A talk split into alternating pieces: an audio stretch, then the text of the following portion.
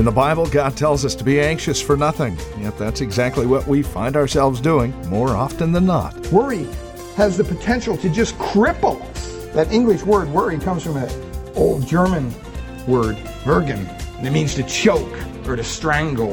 And worry can get to the point in your life where it really has the idea that it's mentally strangling you. It's harassing you from the anxiety. And worry is simply an expression of our own sinfulness, our own unwillingness to trust God. Graceful Truth with Pastor Steve Converse coming up next. Join us.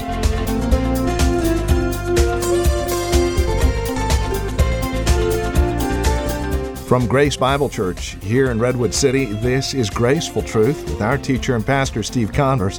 Welcome to today's broadcast. If you'll join us, we're back in Matthew chapter 6, looking at verses 25 through 34.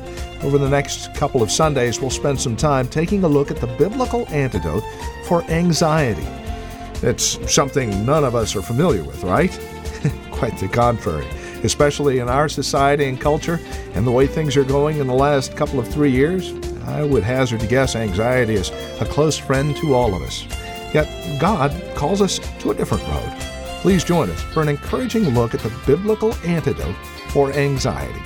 Here's Pastor Steve Converse now from Grace Bible Church in Redwood City with today's broadcast of Graceful Truth. Folks, you can turn over to Matthew chapter 6 look at our text this morning, you know, up to this point in the Sermon of the Mount, we've been going through the Sermon of the Mount now for weeks, and, and we've looked at a, a lot of different things, and mainly it's been the spiritual character. And last week we started to uh, basically a series of messages to deal with the more, um, not so much the vertical relationship that we have with God, but the more horizontal relationship we have with each other and with the world in which we live. And so up to this point, Jesus has mainly been speaking about the, the, relationship his disciples are to have with him. And so it's been purely vertical. But he doesn't want us to forget that we live in a material earth. We live down here where things around us um, just kind of close in, and, and we always got to, you know, get the latest and greatest, whatever it is. And, and, and he wants us to see how best to deal with the different aspects of life here on a horizontal plane. Verses 25 through basically 34, the end of the, the, chapter here, and so you can just follow along as we as I read this for you, uh, beginning in verse 25. Therefore, I say to you, do not worry about your life, what you shall eat, what you shall drink, or about your body, what you should put on. Is not life more than food, and the body more than clothing? Look at the birds of the air, for they neither sow nor reap nor gather into barns, yet your heavenly Father feeds them. Are you not of more value than they? Which of you, by worrying, can add one cubit to his stature? So why do you worry about clothing? Consider the lilies, lilies of the field, how they grow. They neither toil nor spin. And yet I say to you that even Solomon in all his glory was not arrayed like one of these. Now if God so clothed the grass of the field, which today is and tomorrow is thrown into the oven, will he not much more clothe you, O you of little faith? Therefore do not worry, saying, What shall we eat, or what shall we drink, or what shall we wear? For after all these things the Gentiles seek, for your heavenly Father knows that you need all these things. But seek first the kingdom of God and his righteousness, and all these things shall be added to you. Therefore, do not worry about tomorrow, for tomorrow will worry about its own things. Sufficient for the day is its own trouble. Now, this morning, as we begin this subject of worry, of anxiety, an biblical antidote for anxiety. Anxiety is something that is so uh, evident in our society today. It touches every one of our lives in some form, in some fashion. And that word anxiety or worry there, it appears basically four times there in this section that we just read. Be not worried. Do not worry. And so the theme is, is what are you worrying about? That's kind of what Jesus wants these people that he's speaking with to understand. The Lord is calling us to cease from worrying to cease from having anxiety. I mean, all of us, clearly, worry is a part of our life to some degree. But for some people, it's a favorite pastime. It occupies their thinking a majority of the day. And worry can be a very dangerous thing. Doctors tell us this. It takes a toll on people after a while. And far beyond even the, the physiological effects to our body or the psycho- psychological effects to our mind, worry for a Christian is really sin. That's what it is. It's really sin. It's really looking at God's word and saying, well, God, I know that you say that you'll care for us and I know that you'll provide for us, but what if you don't? It's the doubting of God's word. It's basically saying, you know what, I know what you mean, but I just don't know if you can pull it off, God. Worry is the sin of distrusting the promises and the providences of God. And yet we do it all the time. All of us. Someone said worry is interest paid on trouble before it's due. Someone else wrote, worry is a thin stream of fear trickling through the mind. If encouraged, it cuts a channel into which all other thoughts are drained. William Ward put it this way worry is faith in the negative, trust in the unpleasant, assurance of disaster, and belief in defeat. Worry is wasting today's time to clutter up tomorrow's opportunity with yesterday's troubles. The other day, I think it was Friday, I got up early and I drove over to the coffee shop. And by the time I was over like quarter six or whatever, and got my coffee and everything, and you know, maybe it was Saturday, I can't remember. But by the time I was done in the coffee shop, about an hour or so, I looked outside and I couldn't even see barely my car in the parking lot because of the fog. It was so thick. It was just amazing. It was like my car was parked right there. But this fog had come in, as it usually does in our area, and it just it just blinded everything. I remember one time I was up on Jerry, I don't know if you remember this, I was up visiting Jerry Rucob up in, uh, near John Daly Drive there, and I don't know if it was late afternoon or night or whatever, but when I got in my car to leave, it was foggy. And I have a pretty good sense of direction. I just do. I just kind of built into me. And, and I remember getting on John, I guess, Daly Drive and going south, and I couldn't see the hood of my car. That's how foggy it was. It was just crazy. And I'm thinking, okay, well, I'll get down off of this and, you know, and it won't be so foggy. I remember driving for probably like an hour and a half. I had the slightest idea where I was. I mean, I know I turned left and it got off Skyline somewhere, and, and you know, Jerry just said, well, go down till you see the freeway. I couldn't see anything. I mean, I'm looking to, for the little white line. And it was the worst feeling, this fog. I just couldn't see through it. And yet, a lot of times, that's what worry does. We, we worry about simple things. Someone did a, a study and they said, you know what? Uh, you can cover seven city block area, 100 feet deep, composed of nothing more than a glass of water broken up into basically 60,000 little million drops called fog. Eight ounce glass of water. It can cripple a city. And yet you can wave your hand right through it. Doesn't seem like anything. That's what worry does. Worry has the potential to just cripple us. That English word worry comes from an old German word, würgen, and it means to choke or to strangle. And worry can get to the point in your life where it really has the idea that it's mentally strangling you. It's harassing you from the anxiety. And worry is simply an expression of our own sinfulness, our own unwillingness to trust God.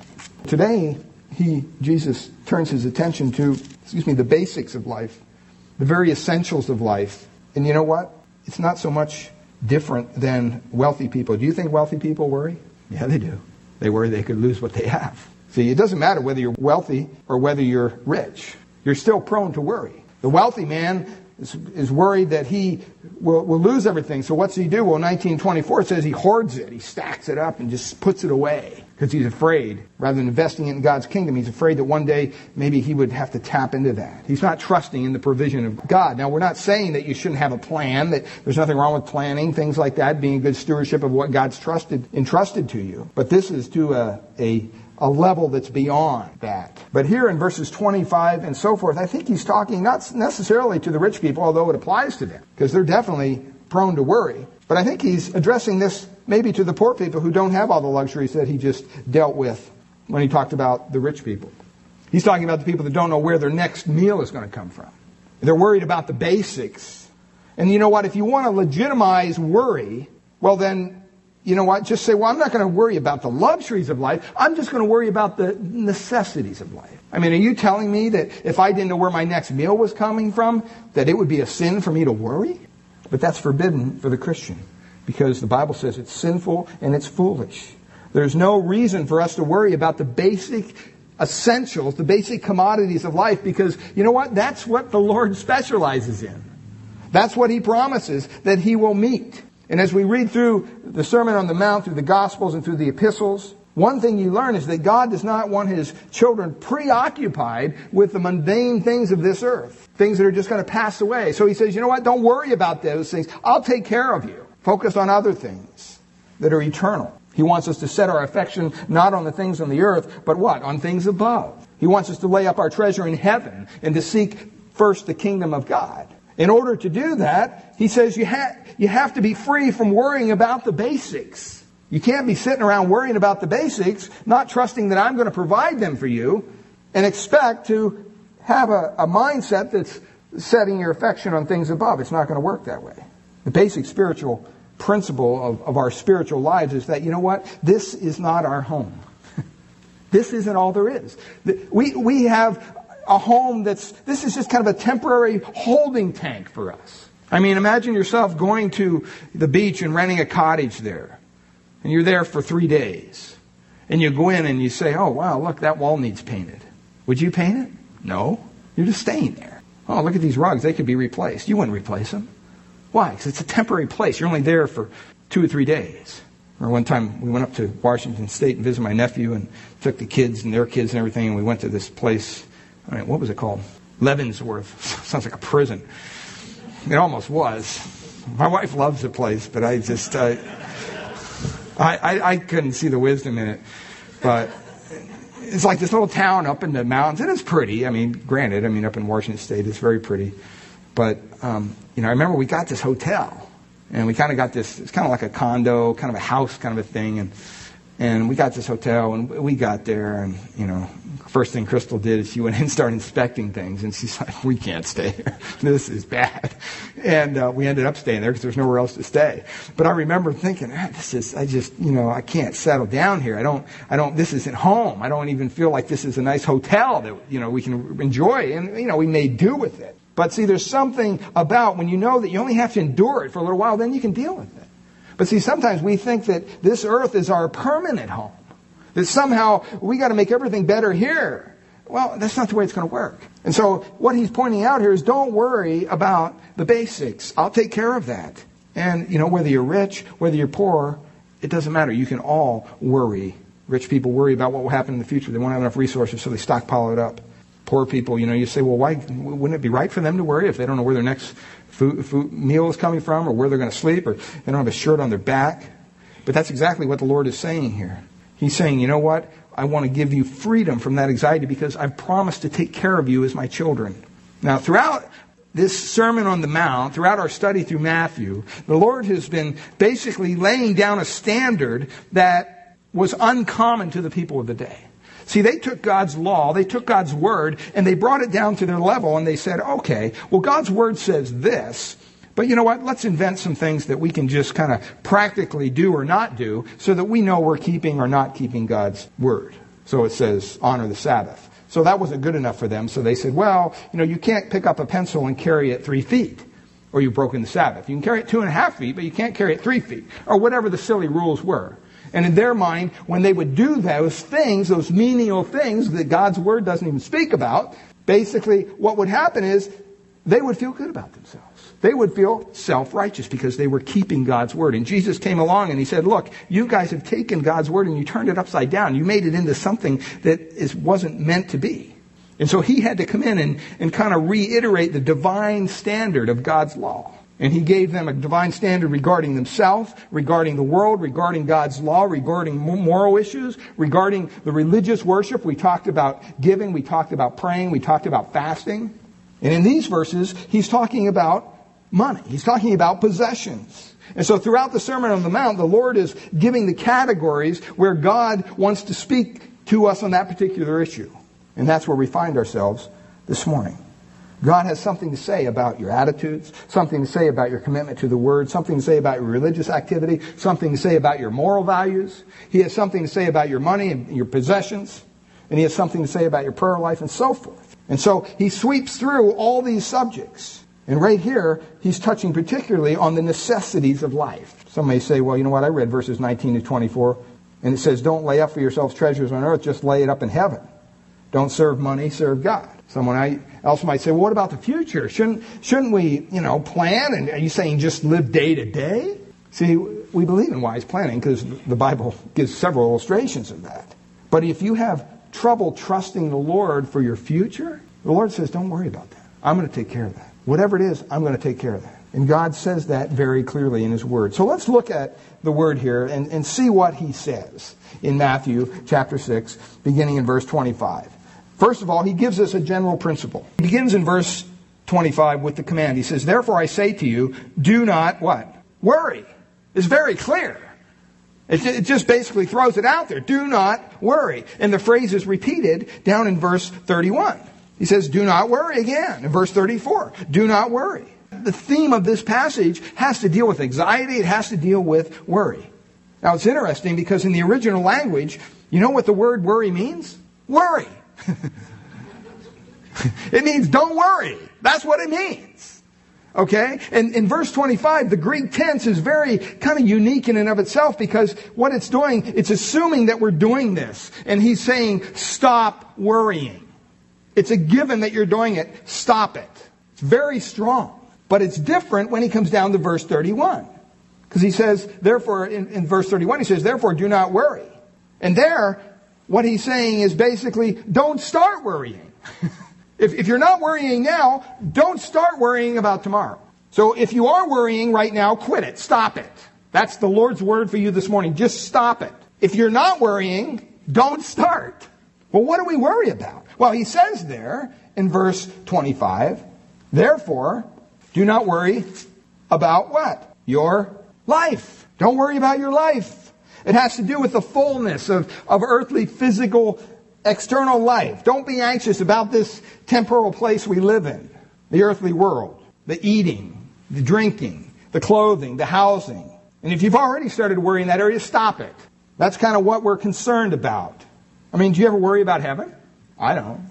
What do we worry about? We worry about things down here, things we can put our hands on. And it's interesting that when he starts this in verse 25, he says, therefore, and in Bible school they always teach you, whenever you see a word therefore, see why it's there for. And so what it means is you gotta go back.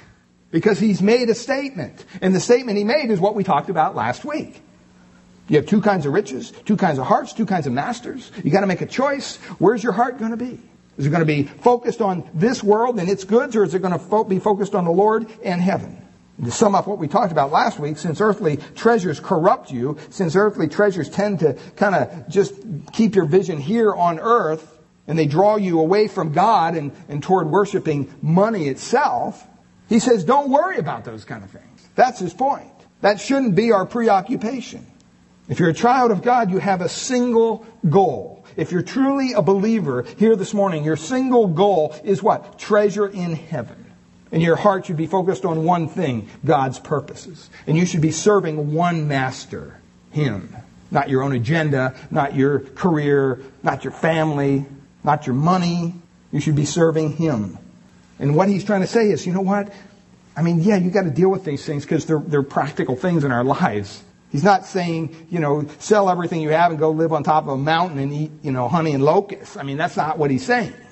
He says, what you will eat or what you will drink or what you, you're, about your body, what you will put on. How many of you woke, woke up this morning and you worried about what you were going to eat, what you were going to drink, or what you were going to put on? Well, maybe some of you, the last one, what you were going to put on. But it's not because you didn't have anything to put on.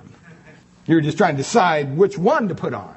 So we don't relate to that very well today in our society because we have everything pretty much we need. I mean, there's a supermarket almost on every block. We've got a lot of water, even though they're charging us a lot of money for it. Why would we worry about that? I mean, I go up to the faucet and I turn the thing, you know, I don't, I hope the water comes out today. I mean, maybe you lived through a day and an age where that was, that was the case. I mean, there was a day in our society where many people, and there probably still are people around today, obviously, that, that deal with this on a daily basis. But for the majority of people living in the United States of America, they don't worry about these kind of things. Now you got to put yourself back when Jesus was talking and whom he, to whom he was talking to. He was back in that time in, in Israel there when all these things were a concern. Because if the snows didn't come, then the result would be, you know what, the, the streams didn't have any water. There could be a hot summer and burn everything up that was supposed to be the harvest. There were crops that didn't come through because maybe a plague of locusts came through. And so when the crops didn't come through, there was famine in the land. And when there was famine in the land, there wasn't any harvesting, there wasn't any income, there wasn't any money to purchase clothing, You can see how this would snowball real quick. We see it to a lesser degree even today in our society with all the crazy economic things that are going on. And so when he spoke these words, hey, don't worry about this, these people probably thought, what are you talking about? Don't worry about it? Don't worry about what we're going to eat or what we're going to drink or what we're going to wear. See, picture yourself on the edge of a parched desert, not knowing where your next meal was coming from, totally dependent upon the natural resources around you, that would be a very shocking statement. If somebody, oh, don't worry about it. It's like after your house burns down, the neighbor comes over and goes, oh, you got insurance? Oh, good. you know, yeah, I got insurance, but my whole house just burned down. And he says, there is not life more than food and the body more than clothing. In other words, is that all there is to life? See, that's what we put our value in as human beings. Most people in our world are totally consumed with our bodies. One commentator wrote this We decorate it, we fix it up, we clothe it, we take care of it, we put it in a nice car, we send it off to a nice house, we stuff it full of nice food, we sit it in a nice, comfortable tra- chair, we hang a bunch of jewelry all over it, we take it out on a boat, let it swim, teach it to ski, take it on a cruise, feed that body. See, uh, that's where the way most people live. It's centered around our body. Well, what he's saying here is, hey, the body isn't everything. Life is not contained solely in the body. Life is contained in the very nature of God. I live not because my body lives, but because God lives. He gives my body life to live. Life is more than the body. It's more than food. It's more than clothes. That's a hard sell in our society today. People don't get that. And he gives us here three reasons basically why we shouldn't worry. In verses 26 to 32 and then in verse 34. First one we want to look at, it's unnecessary. Worrying, anxiety is unnecessary because of who your father is. Because of who your father is. Don't worry about the basics of life, what you're going to eat or what you're going to drink or what you're going to wear, because of your father. And I think a lot of believers today have forgotten who their father is. I remember when we were raising up Crystal and she was living with us at home and, and, and everything through junior high, grade school, junior high, high school. I can't remember ever her waking up going, what are we going to eat today? I don't have anything to wear. Well, she said that, but like the same thing. she had lots to wear. She just didn't, you know. I don't ever recall her saying, where are we going to be tonight? We don't have a roof over our head. She was never worried about her next meal. Why? Because kids don't worry about that generally. They know they're going to have clothes, they know they're going to have food, they know they're going to have a bed, something to drink. Now, unfortunately, there are people, there are families in the world that don't have those things. But I'm talking about the majority here. That never even enters their mind. It's just expected. And as if human fathers, we provide for our kids in that way, how much more and how much more faithful is God to provide for us, His children? We don't even measure up to God at all in that level. I read this little story this past week, and it speaks of not understanding the resources that we have that God has provided for us. There was this gentleman who he was in a mall one day and he read this pamphlet on cruises, and he wanted to go on a cruise. He was poor, didn't have a lot of money, and so he took basically years of his life and lived without so that he could save enough money to go on a cruise. He just wanted to get on this big boat and go see all the sights with all the people. And he had to save his money and eventually the day came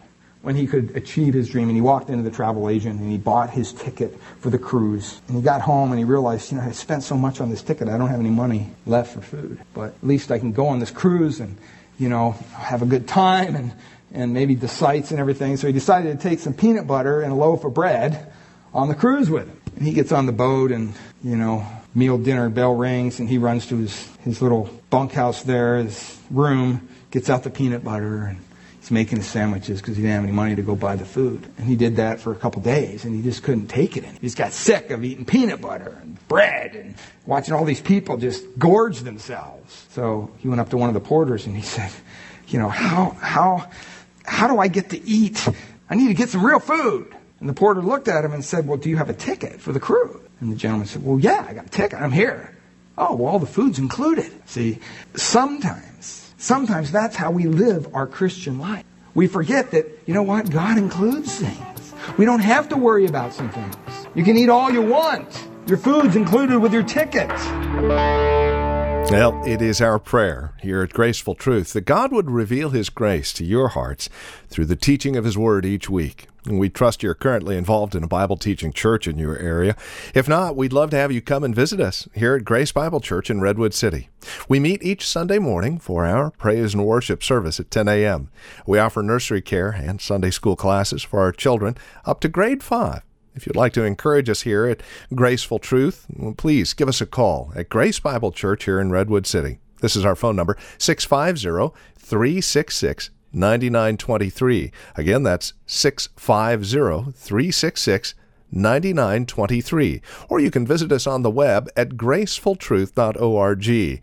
Uh, we've got a lot of resource materials available there, more information about who we are. And if you need a map to uh, visit us at Grace Bible Church, that's there as well. Again, gracefultruth.org.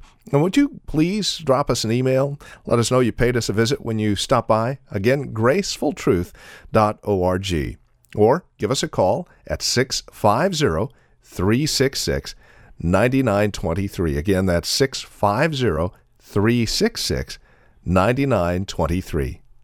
We thank you for joining us today and trust we'll see you again next week at this same time for another broadcast of Graceful Truth.